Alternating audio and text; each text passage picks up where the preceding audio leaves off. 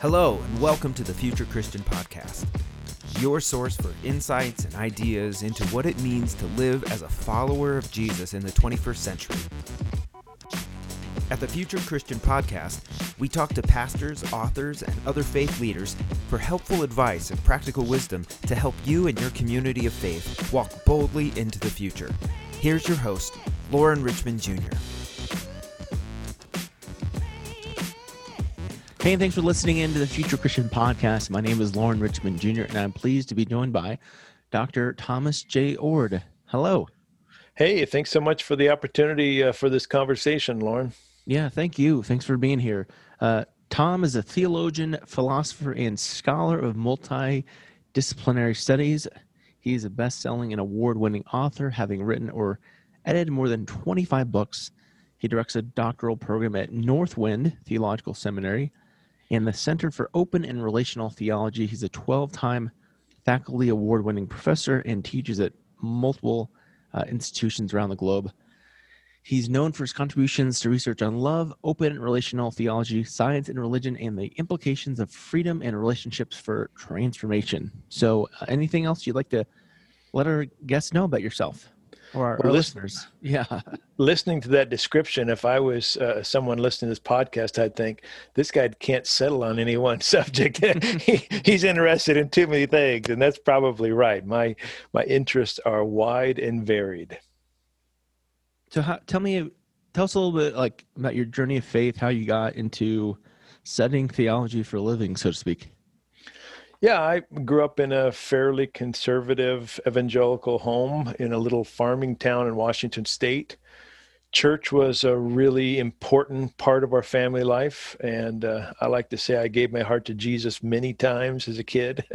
Mm-hmm. Um, I also took uh, evangelism very seriously. When I was in college, I was one of those people who uh, bugged you at the airport or door to door or on yeah. the street, you know, handing out pamphlets and things.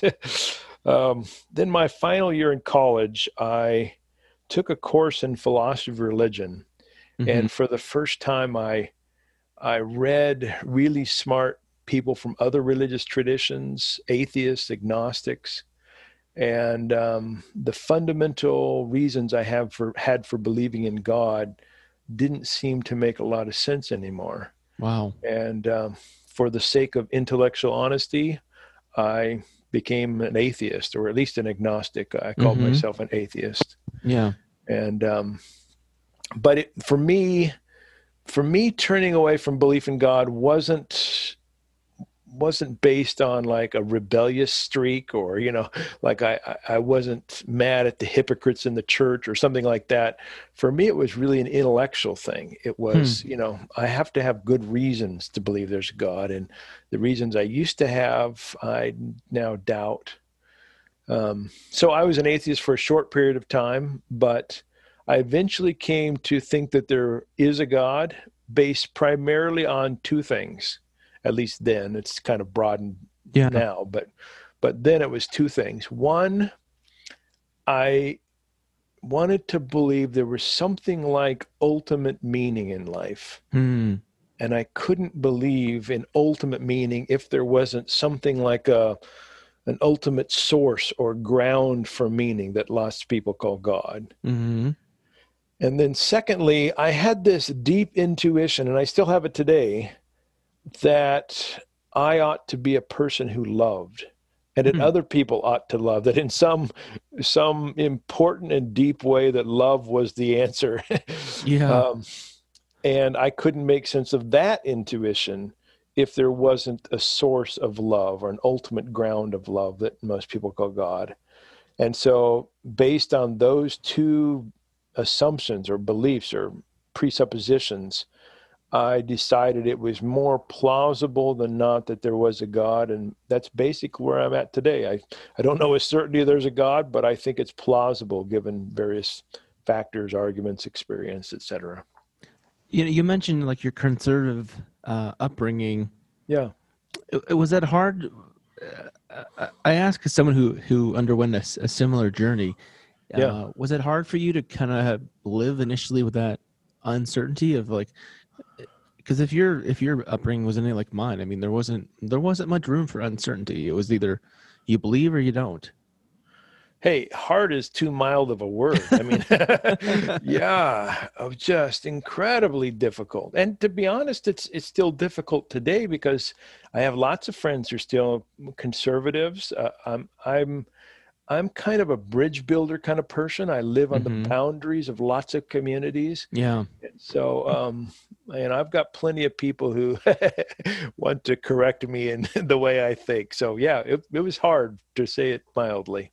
Yeah, it's interesting you use the word bridge builder. I remember uh, someone, a pastor I met probably 12, 15 years ago, used that word for me, and I'm it's I'm recognizing it's becoming a, a prophecy in many ways for my, my ministry and career. But uh, yeah, I think that's one of the things that I always found frustrating, and I imagine you did too, was that uh, folks would kind of dismiss my theological wanderings as a lack of faith or the easy way out. And I, th- I imagine if you're like me, it's like, no, that's far more work, harder than just believing. Yes, that's right. Well, and I was also maybe you're like this. uh, I was a person who who took the Bible and theology and then philosophy later very seriously. So it's not like I'm just winging it, you know. Yeah, yeah. I could out argue a lot of people, and so um, it was something that was deep and existential for me. Uh, who were the? Maybe I'm I'm getting ahead of myself, maybe a little bit. That's right. were the who was like a were there some thinkers theologians that were influ- influential for you particularly like for me i'd say marcus borg was someone who i'd say like in many ways saved my faith yeah. No, I, I can't like point to any one or two particular people. I, I was very widely read, um, and I had I wanted to take the intellectual questions very seriously, and even to this day, you know, leaps of faith or claims to, for blind faith do not appeal to me at all. hmm Um, so it, I would say it was a variety of people and a variety of experiences that kind of brought me down a journey away from my more fundamentalist um, initial background. What is what is being a christian now like what does that look like to you as opposed to you know your early early years Well, my primary goal in life, what I care most about, is living a life of love. mm. That's what I think about, write about. That's the orienting concern of my life. And in some ways, that's not that much different than when I was a teenager and I was trying to be, you know, follow Jesus. yeah It's just that uh, over time, what it means to live a life of love has changed as I have changed, as my own perspectives have, I think, developed in a positive way. hmm how would, can you elaborate on that i'm curious to hear more on that In terms of what it means to live a life of love. yeah then versus now Well, I think then uh, living a life of love meant primarily, I love you, so I want you to go to heaven. So let me get you to say this prayer to accept Jesus into your heart. yeah That was kind of how I understood love. Hmm Then it was maybe a little bit bigger. It, it, it would be, um, look, I want to love you by helping you, giving you some food, giving you some money, so that you will see that I'm a good Christian and that Mhm. Jesus is really the right way to find salvation. So it was kind of like a, a bait and switch, maybe in some ways. hmm Um, so that was what love was at that time. Then, I mean, today, my love, I think of love as much deeper. I don't think, I happen to believe in an afterlife, but I don't think that's the primary purpose for Mhm. living uh, like Jesus lives.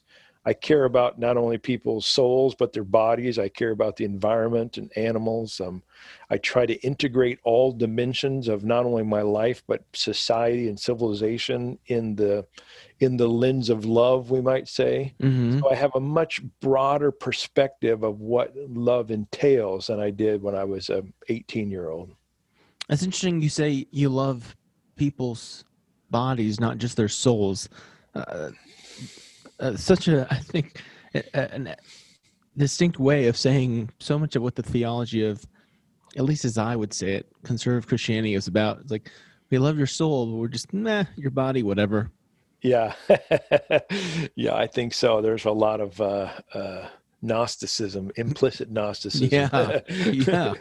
they wouldn't say it quite like that, Right. but uh, it, it amounts to that. Yeah. Talk about a spiritual practice you've developed or found meaningful. Well, maybe two come Yeah. most quick to mind. Um, I'm a hiker and photographer. Oh, I spend a lot of time on the trails in the backcountry, um, talking with animals, spending time in nature. That's become a really important part of my life, and not just the time in nature, but the artistic element as well as a photographer. So Mhm. that's that's one important practice. Um, on a daily basis, I have a practice of breathing prayer, in which I breathe in symbolically God Mhm, and breathe out symbolically love. And mhm. so I'll just think about God and then think about love. And after I do that for a little bit, then I'll sort of set my intentions for the day, what I'm planning to do, maybe some struggles or arguments I've had with family members or Facebook or something.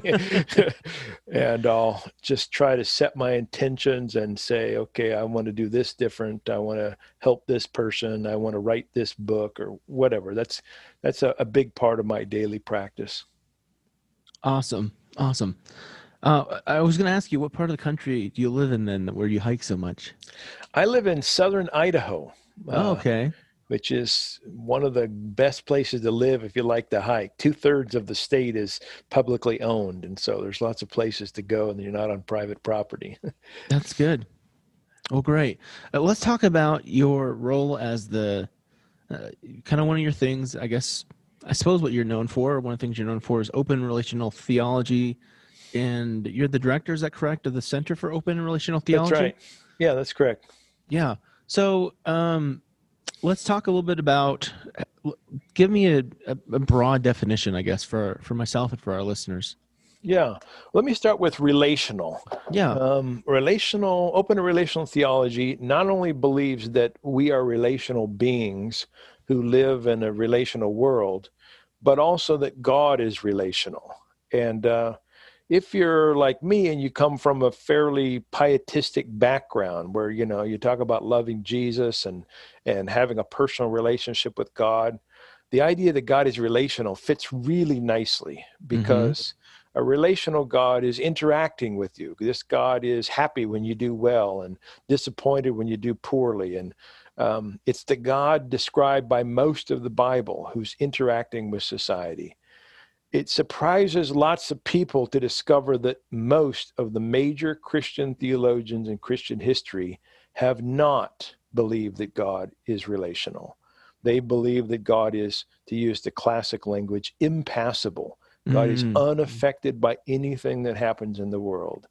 And so that's the relational element of open relational. The open part is a word that emerged in the mid 90s to talk about the future being open. Mhm. Um, you know, uh, you, you can probably relate given that we have similar backgrounds. When, when I was a kid, uh, the theological fights were between the Arminians and the Calvinists. because- Yeah, yeah. and the Calvinists believed that God had predestined and foreknown everything from the foundation of the world. And I was on the Wesleyan Arminian side. You know, we Mhm. believed in free will, and, Yeah. and I still believe in free will. But we thought that God did not predestine everything, but in some strange way, God could foreknow everything that was going to happen. So Mhm. what we thought was indeterminate, we thought that was up in the air, contingent, somehow God already knew exactly what was going to happen. Well, open theology says that no, that's not the case. God can't know with absolute certainty everything that's going to happen in the future. And the reason that God can't know that is that God also experiences time with us Hmm. moment by moment. So that's what the open part of open relational is about. you know the the the words of like god is immanent and also transcendent i feel like relates here because i think the classic kind of view of god would say that god is transcendent you know god is both immanent and transcendent god transcends time and space and all that but also is in some way immanent here with us now. Um, that's interesting. I didn't. Uh, so one thing I was going to ask you about um, is kind of how this. And I don't know if you remember, but I've actually asked you this on Twitter like a year ago or two. Oh, my memory's not that good, so you probably have to refresh it. so, because I remember I listened to a podcast, another podcast you did talking about this, and um, I asked you like, what's the similarity between um, open relational theology to some other Mm-hmm. similar type theologies, process theology, and then open theism? hmm Yeah. So the phrase open and relational is a way to kind of have an umbrella under which there are a variety of options. So open Mm. and relational is this big umbrella, and then underneath that is process theology, openness theology, relational theology, some feminist theology, some Wesleyan theology, some Pente- et cetera, et cetera. Mm-hmm. So um, that's kind of just the big umbrella. Process and openness, folks, have a lot in, in common. They're both open relational, for instance. Uh, but uh, most process theologians want to have um, want to think about God's power in such a way that God can't do some things that uh, some of the openness folks think that God can do. So, probably the biggest difference between what I'll call classical open theology and classical process theology is the difference in how they think about God's power. Can you can you elaborate on that? Sure. Um, the process tradition has been shaped by a variety of issues. One of them being the problem of evil. Mm-hmm. If if God is so loving and if God's so powerful, then why doesn't God prevent the unnecessary suffering, the pointless pain, the Mm-hmm. genuine evils of life? And uh, process folks, through a variety of different ways, have come to, to believe that God simply can't prevent evil. Now, the openness folks, they uh, they tend to hear that and they want to say, "Hold on a second, I don't want to give up all the all the kind of uh, divine sovereignty sort of issues Mm-hmm. that process people seem to give up." And so they typically will say things like God made a choice when creating the world not to intervene very often, or God has voluntarily decided to withdraw controlling power so that we have free will. So it's, um, I, I tend to think of it as a difference between God choosing to give freedom and allowing what happens versus God necessarily giving freedom and can't stop, you know, what things are, are evil. I think that's kind of the biggest difference. Now, if I understand your work correctly, I mean, you have a book titled this. Uh, Yes. And, and reading some of the stuff uh, you sent me prior to this, Yeah. you would say that God can't, right? Yeah. So my view is kind of a strange in between those two positions I just mentioned. Mm. I, I would I'd characterize it like this. Um, some people believe that God voluntarily gives freedom and agency to creation and chooses to allow things to happen that God could stop if God Mhm. wanted to. And so that's a I call it a voluntary self-limitation view Mm-hmm. on the other side of me, and this pertains to some process people, but not all, some process people talk as if God is constrained or limited by external powers like the God world relationship or um, metaphysical laws, or you know, to use the Mhm. language of our of our of many Christians, the principalities and powers. Yeah. Um, my view is kind of in between there. It says this God really can't control anyone or anything, not because some external thing is constraining God, but also not because God voluntarily chooses not to. Guys say God can't because God's nature is self giving, others empowering love. And therefore, since that's God's very nature, God can't control others. So it's a kind of an argument about God's nature that, quote, constrains God's power rather than external constraints or uh, divine choice. yeah. So it really comes down to the character, or if that's the right word, of who God is. Like, yes. yeah, like that's not God's purpose to control or not control then. Right, right. if I got really technical, it would be something like this In God's nature, love comes logically before power. And since love comes first, God can't choose not to be loving. So, love, we might say, limits God's power or constrains God's power. And that makes it the case that God can't single handedly prevent evil. I was thinking about um, uh, are you familiar with Harold Kushner? Uh, sure. His book, what when bad Why, things yeah. happen to good people. Yeah. He has, he has the chapter where he talks about um, Job and the, the end of the book of Job. And I feel like that's his premise that, that God can't. Uh, so I'm curious, like, I'm asking you to read into Kushner's work, I suppose, a bit, but uh, what's the similarity there?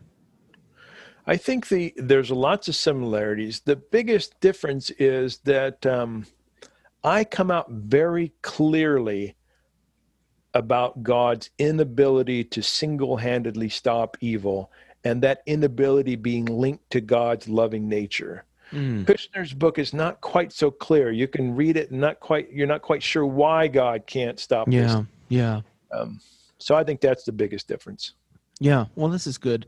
Um, so you you mentioned, or at least um, some of the things I was reading about you, uh, you try to make clear that you feel like this fits with Scripture, this kind of view, and also with science. Let's go. Let's take the science first. Great. Um, and I, I'll say as someone who like, one of the things I struggle with about modern Christianity is that I feel like like it's cosmologically like just incongruent with modern cosmology. yeah.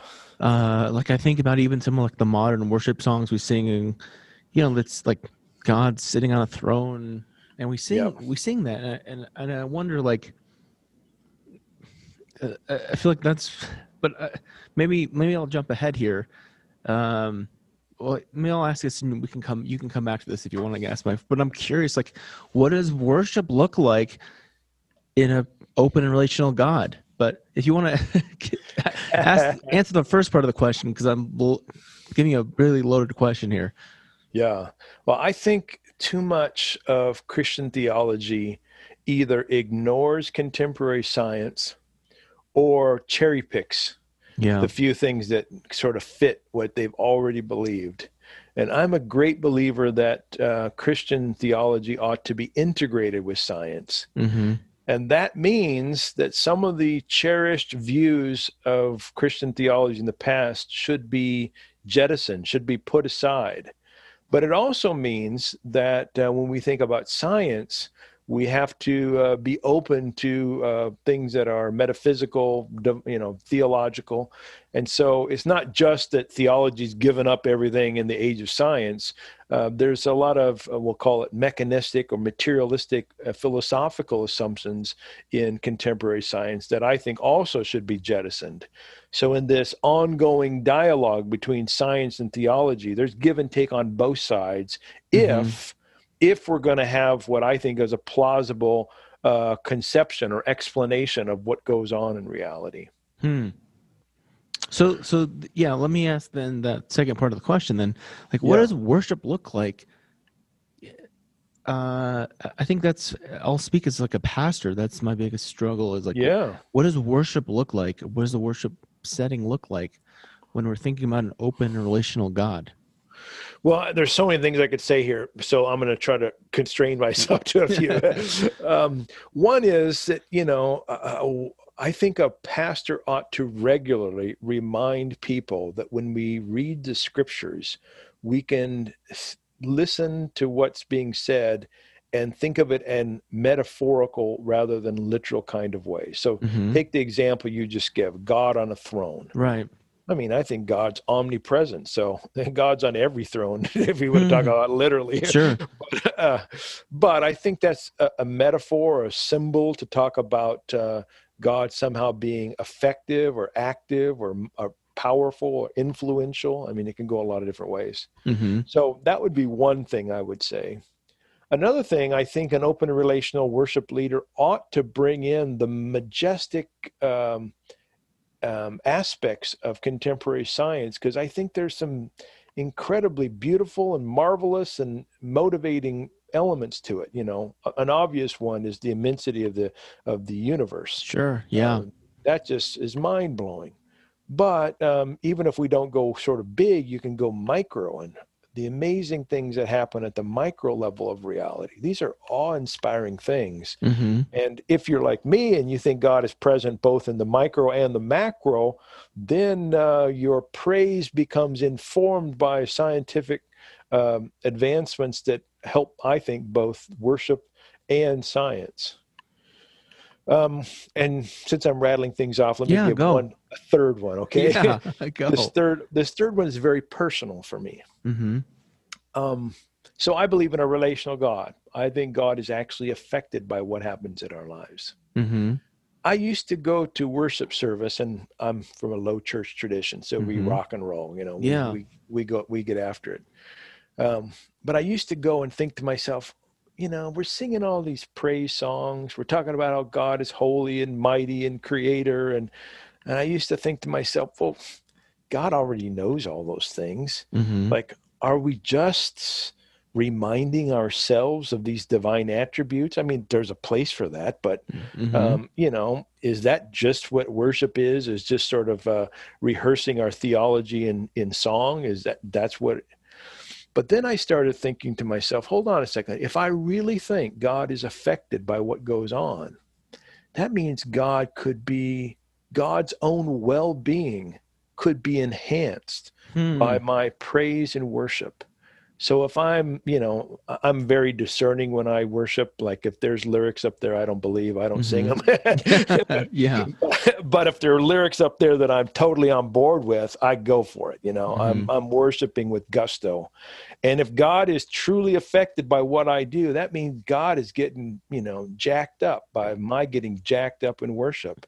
And that means what I do really has an influence on the God of the universe. And that motivates me to worship.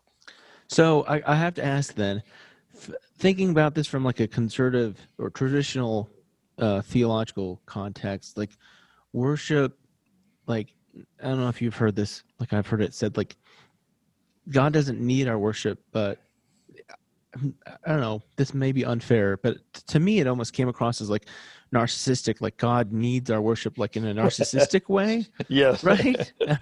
Hopefully, I don't get struck by lightning right now. well, there was two two uh, fundamental beliefs that were at odds with one another. hmm You know, you look at the Westminster Confession, for instance, and it says God created as a display of God's glory because God wanted to be glorified, and it sounds Mhm. very narcissistic, like Right. God saying, you know, tell me how great I am. yeah, yeah. But that, of course, doesn't fit with the idea that God doesn't need us. So, you know, there was tension in theology there.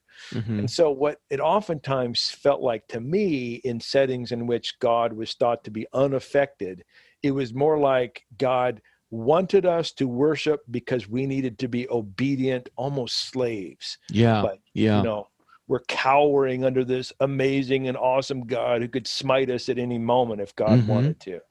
Um, whereas I think of God first and foremost as love.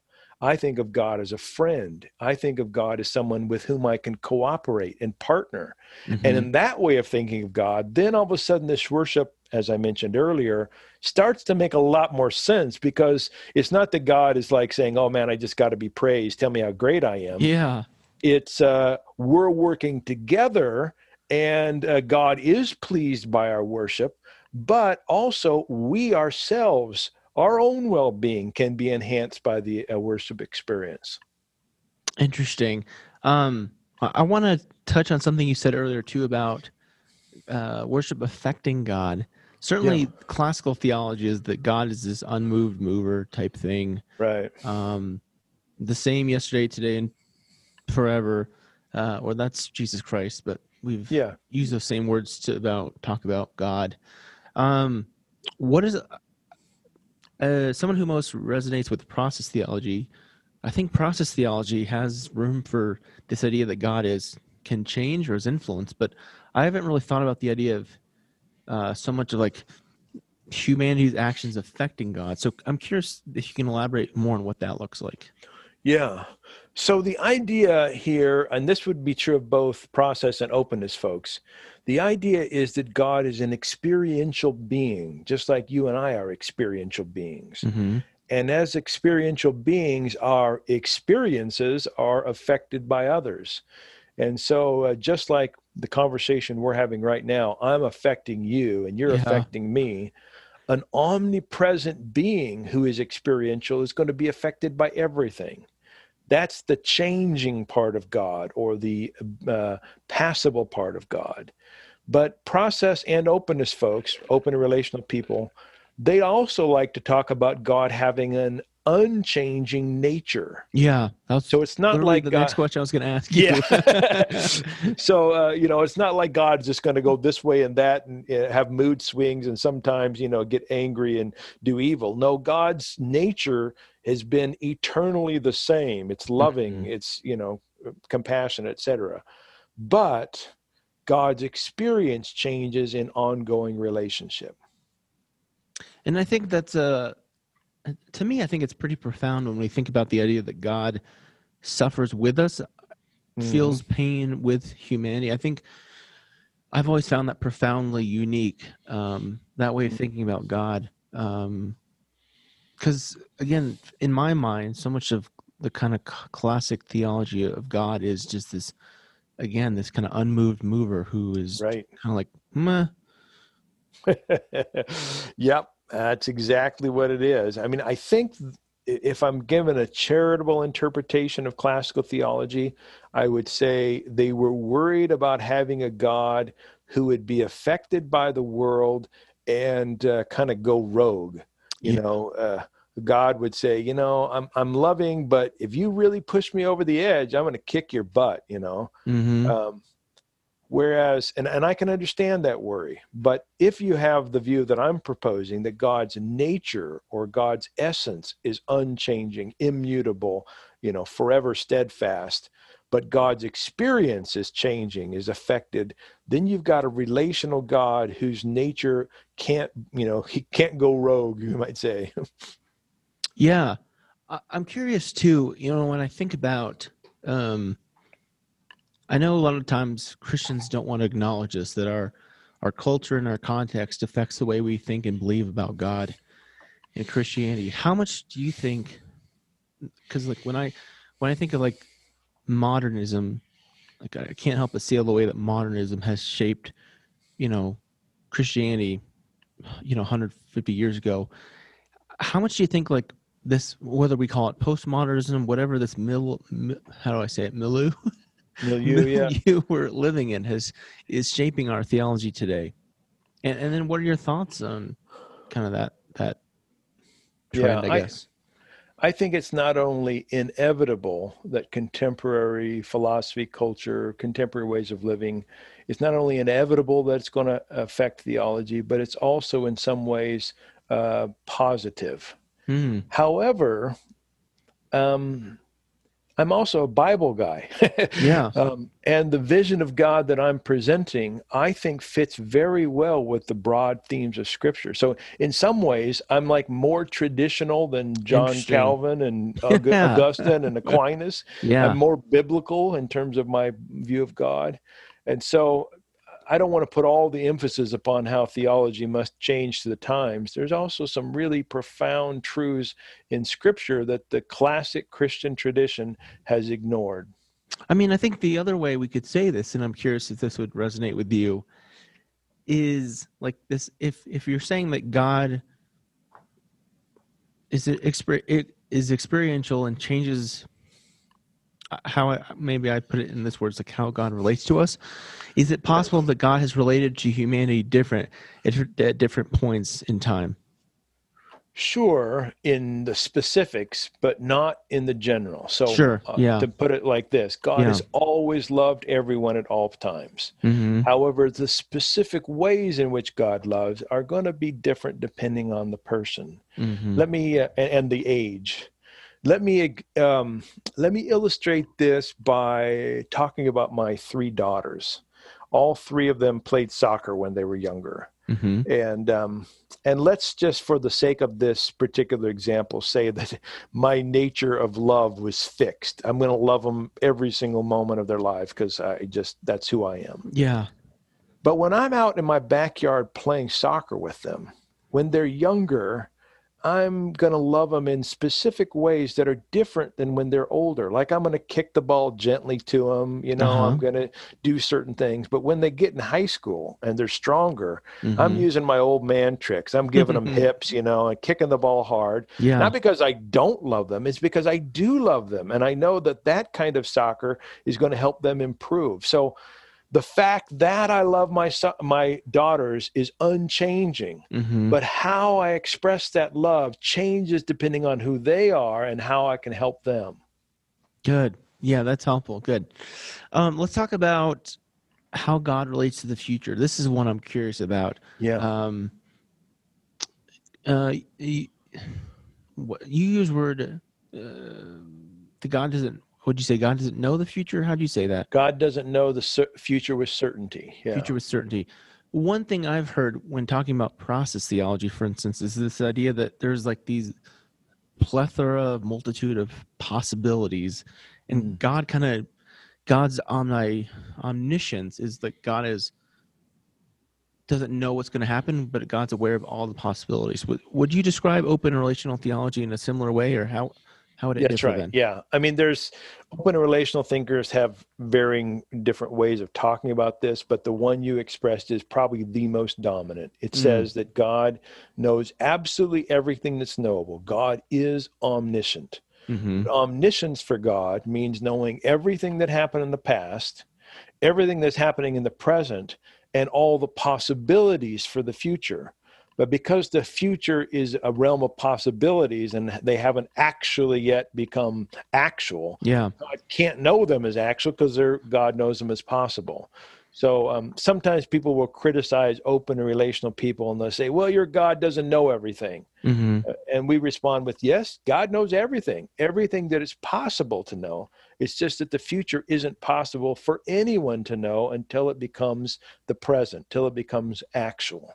Yeah, and, and that aspect really, I think, resonates a lot in my mind with you know much of the Old Testament or Hebrew Bible, depending on Yes. what words we want to use. When we think about like God having dreams for the people of Israel, like you know God having plans for them, wanting the best for them, and then that doesn't happen, and then God being grieved because that didn't what what God wanted or hoped best for them didn't come about. Right. Yeah. It's, I mean, open theism ideas are all over in the Bible. A lot of people don't know that more than 40 times God is said to repent, which means to have a change of mind. Yeah, But also think about all the covenants. Like um, one of Mhm. my favorite one is the Chronicles one, where the you know God says, "If my people who are called by my name will humble themselves and pray and seek my face, I will do." And he lays out certain things. yeah, But if they don't, I will hand them over to this. Well, that sounds like the future hasn't yet been decided. God's not sure what God's going to do. It's going to be dependent on how the people respond. Mhm. And that's open theology right there. Hmm. Well, the last thing I want to ask you about is, to in my mind, the hardest. So maybe Okay, nothing for good. you, but prayer.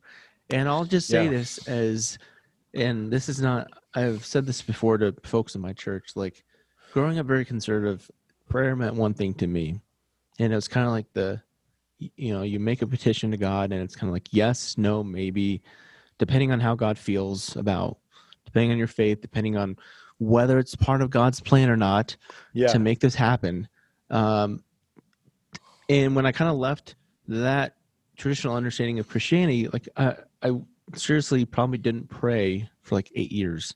Yeah. Um, what? So I want to hear more about prayer and what it looks like here. Yeah. I've got a lot to say about that. Let me, before I give you my answer, uh, do a shameless plug. Okay. Yes, do. Um, I wrote a book a few years ago called God Can't that's really sold well and helped a ton of people.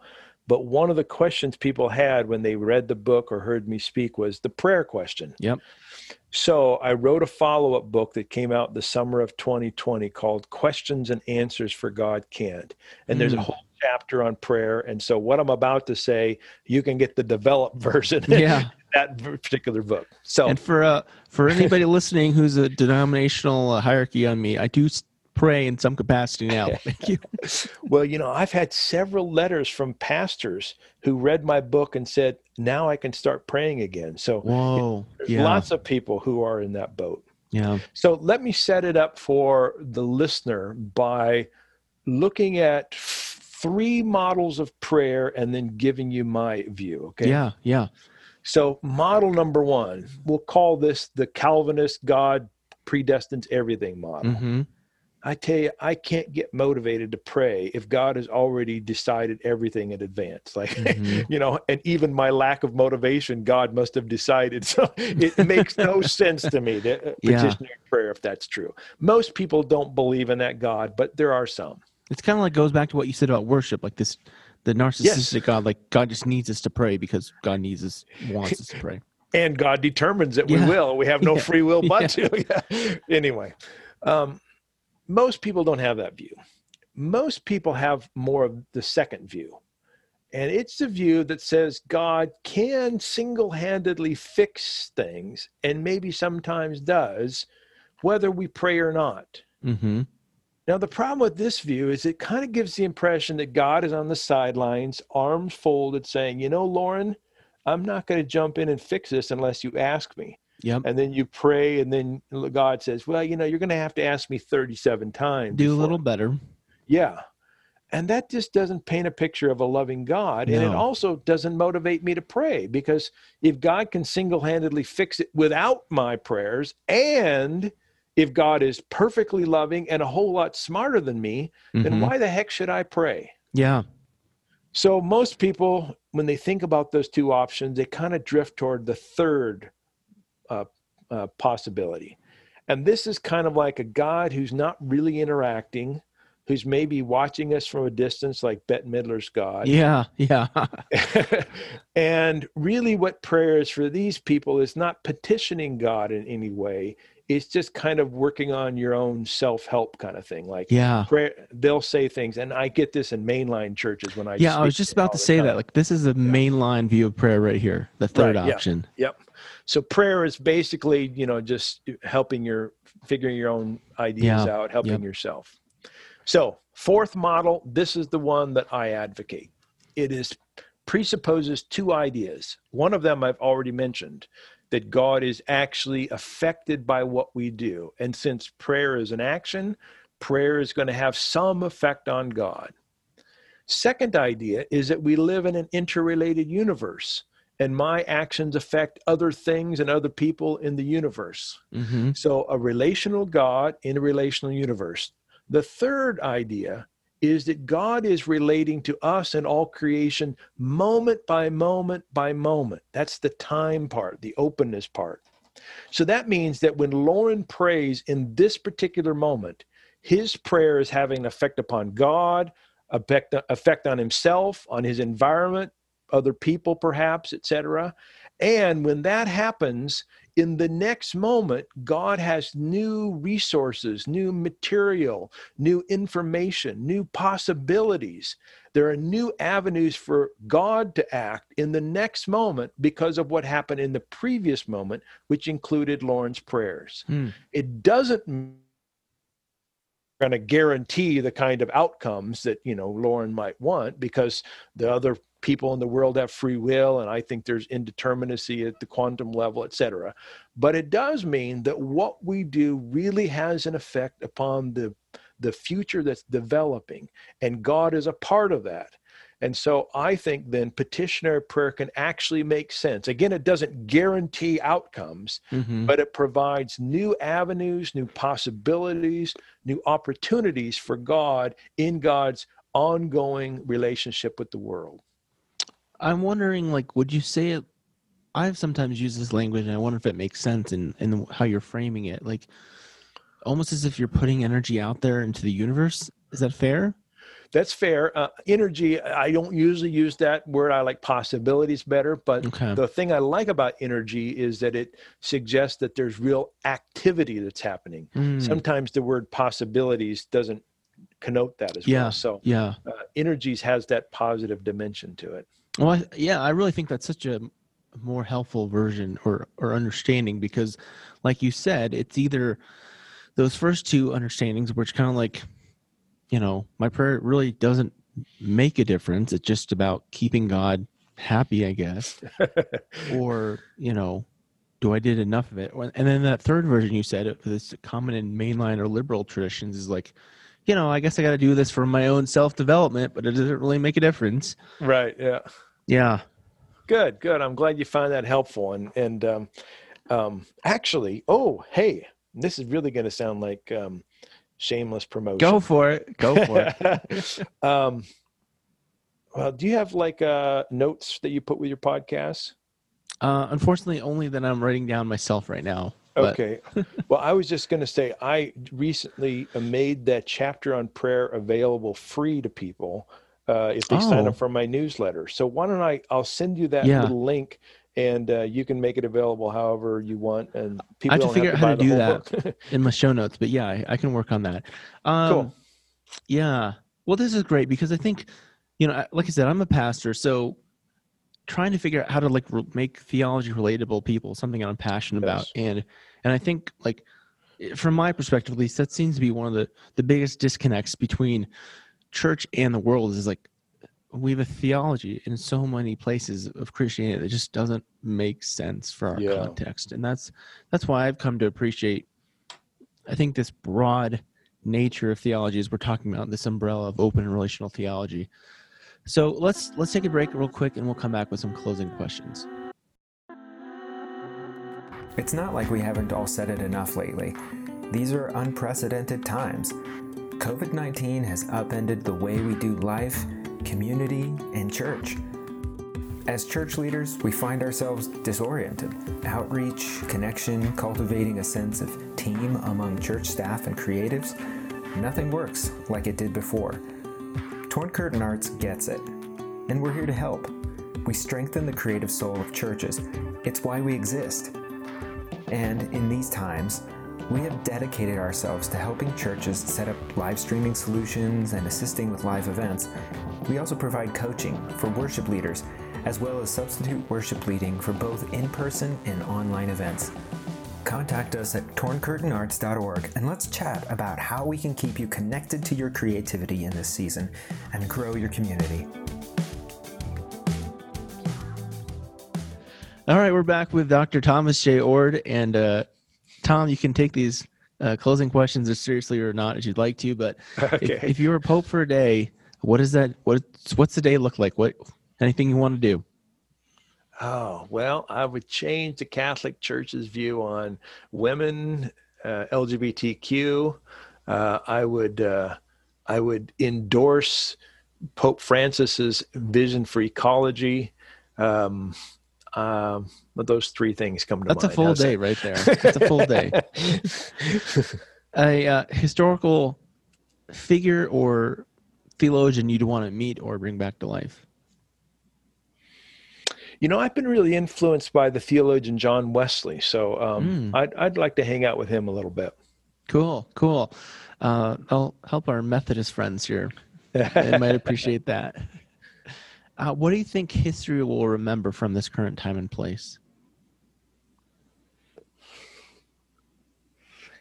I think histor- historians will look back on the U.S. culture and shake their heads and wonder what happened with uh, the Trump presidency. Mm. Yeah, and uh, we're recording this what a week, a little bit over a week after the election, and some sense it's still a bit TBD. To be honest, to Yeah. be honest. Uh, last question: What do you hope? What do you hope for the future of Christianity? I hope that we will, I say we because I'm a Christian, we will be not only captured more deeply by a vision of divine love, but also um, work that out intellectually in ways that not only make sense in our everyday life, but also help us make sense of the biggest scientific, philosophical, and cultural issues of our time. That we would understand love to be not just personal, although that's important, Mm-hmm. but also social and even cosmic. Yeah, that's great. That's great. Well, now's your big chance, Tom. Plug away. Where can people find Oh. out more about you? Alrighty. Um, yeah, you know, I have a personal website, which is my full name, thomasjoord.com. Uh, some of the ideas we've been talking about today is in this book, God Can't, that I really wrote for a, a wide audience. So it's not like an academic book.